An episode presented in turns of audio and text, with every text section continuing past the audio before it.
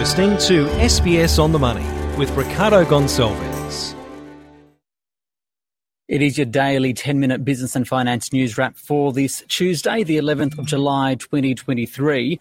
Coming up on market day, Mathan Somasundaram from Deep Data Analytics on why shares broke their four day losing streak.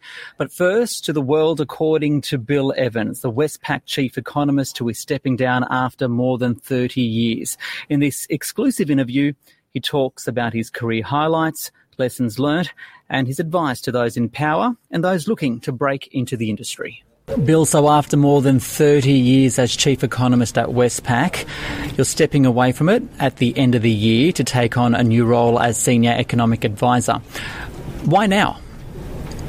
Well, Ricardo, I'm 72 years of age, and I think it was time for generational change at the top of the economics department. And of course, we're absolutely delighted that we could get someone of the high quality of Lucy Ellis to uh, to take the role over. So it's a combination of a good time for me uh, and a great time to get someone of, of Lucy's ability and, and uh, background and experience to, uh, to carry on the good work.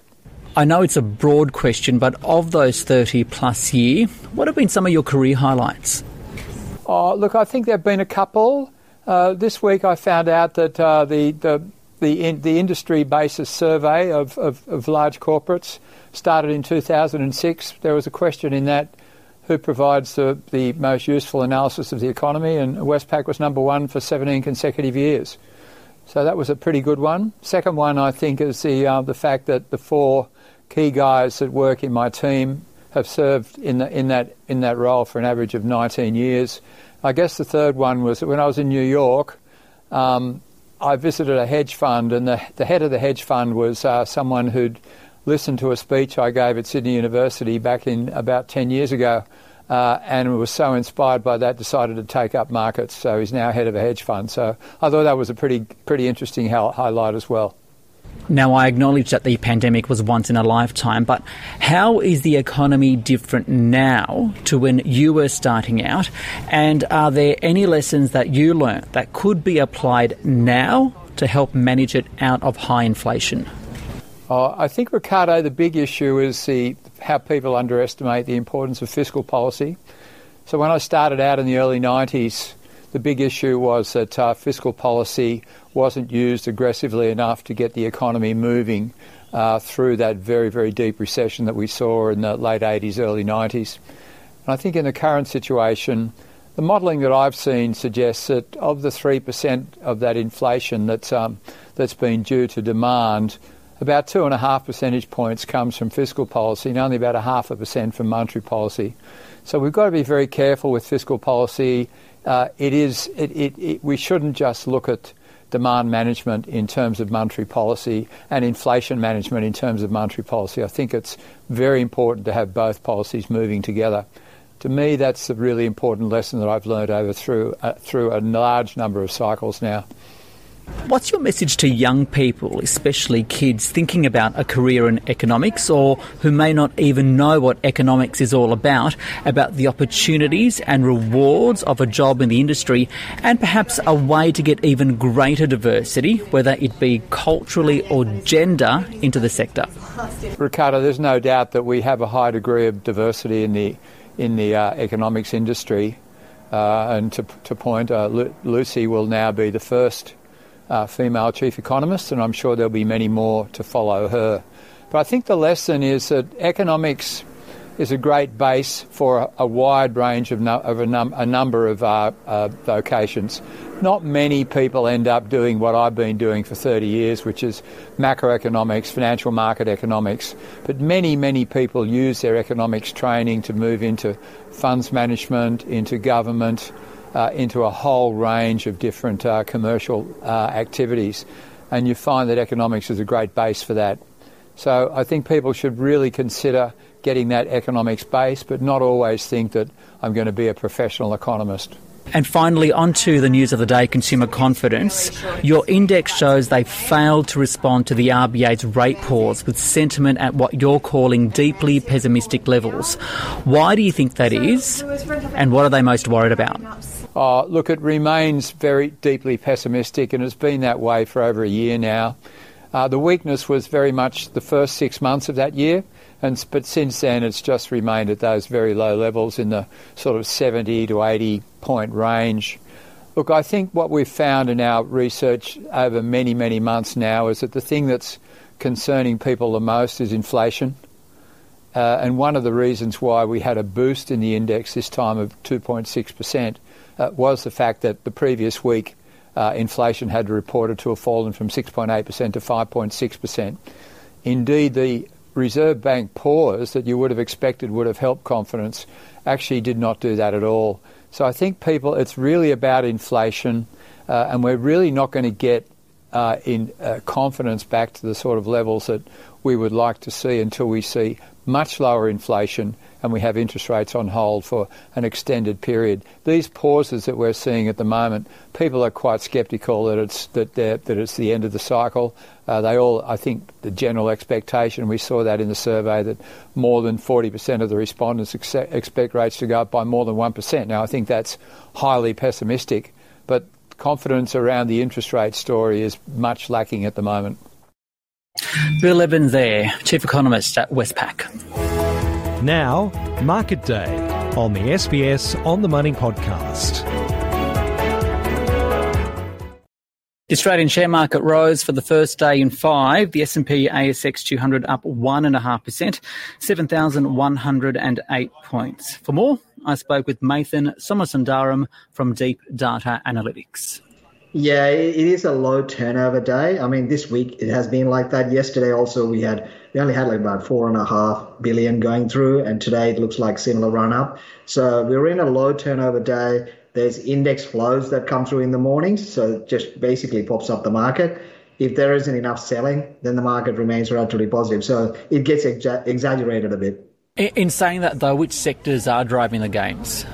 So for us, it's mainly at the moment, it's overall happening everywhere. Um, it's pretty much an index buying, so it's really a, a, global flow into the overall market. But the the worries are obviously China related. Um, so the resources who have been the outperformers in this bear market over the last two years um, have actually started to underperform. So we're getting a bit of a rebalancing of what has happened over the last couple of years in the last three to four months. Speaking of China, I'd love to get your take on it.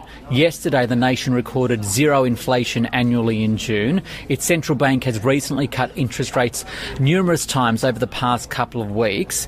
How worried are you about China? I mean, even today, Bloomberg's reporting that there may be more economic support to cushion its property sector now. Yeah, I mean, I think I don't think that ends. I think it continuously have to be supported. I think the property market has been, um, I suppose, the government moved to curb property prices of speculation in the property market a couple of years ago, and that continues to play out. Um, I don't think that's going to turn anytime soon. Property developers are in real trouble. So the government has to put in support to hold them together. I'm not actually overly worried about China in, in context. If you look at what happened through the post pandemic period, Chinese inflation never went past 3%. So they were always within range. They've just come off their peak and now come back to zero which is logical. They're the biggest manufacturer in the world, and people are not buying stuff. Um, so when it came to the pandemic, you had supply side issues. So everyone stocked up. So you had too much inventory. So the, obviously the demand was starting to fade for new things. And then the consumer spending is started to roll over. So no one's really buying more things. There's no demand globally coming. So China is slowing down. Their inflation is going down with that. I don't think that's anything of a real surprise. Um, it is a worry, but look, if you had to pick a problem to have, I'd rather be China than the rest of the world. Is it fair to say perhaps that the market is also kind of waiting to see what happens with the big economic event of the week, and that's likely to be that US inflation result? Uh, what are you expecting to come out of it, and what does it say about the direction of the US economy? Yeah, it's a tricky one because what the data, the, the nominal data doesn't actually show you the picture. So um, the nominal um, inflation measure should come down to low 3%, uh, which sounds like a really good move. Um, and it's because there's certain parts that are moving dramatically, uh, especially this time. We expect the used car sales prices that's collapsing uh, should actually, uh, I suppose, help that. But the main thing is you look at the core inflation. The core inflation in the US has been pretty much um, stuck in a 10 basis point range for the last six months. I suspect it'll come down a bit from there. The bigger one for the Fed is the PCE core, which actually went up the last time. So again, they're still quite elevated. So I don't think it'll change anything, but the the reality is we need to see these numbers keep coming down. So I think the next rate hike from the Fed, which is about two to three weeks away, is pretty much booked in. I think the probability is over 90% for a 25 basis point hike. I think that happens. And then the Fed will flag that they will keep looking at the data and acting. So they will buy themselves a bit of time. Then they can pause for a month or two and see how the data plays out. But I think the biggest thing that people have to realize is even the most optimistic view suggests that over the next two to three years, the interest rates in the US will average around the mid fours. So the economy is still going to be pretty tight. Things are going to be slow. And this is that part of the cycle where, you know, if you go forward growth for over a decade, there was always going to be a catch up period where things are going to be low growth. And we're in, stuck in that cycle. So there's going to be low growth for a period of time, and inflation going down means corporate earnings will be weaker too. Okay, given that, given the environment we are in at the moment, are there any opportunities for investors right now? Yeah, look, I think you've got to be very sector specific, um, stock specific. Uh, I think it's going to be a real stock pickers market. There, there are a number of sectors that are doing a lot better than the overall market. Um, you know, our market is what 25% of our index is held by three stocks: BHP, um, CBA and CSL. So if you look outside that, you are still, still seeing good growth coming in some sectors. Insurance sector, dramatic improvement in premium rates. Uh, if you look at utilities, prices are going up, so the utility sector is doing well. If you look at the gold sector, now that interest rates are, uh, look to have peaked, now the cost of holding gold has come down, so gold sector is starting to outperform. Then you look at services sector, whether it's uh, industrial services, commercial services, mining services, they're all doing relatively better after getting beaten up for a couple of years. So there are areas of the market that are doing quite well, but overall market is going to be soggy for a period of time. Mathan Somasundaram there from Deep Data Analytics.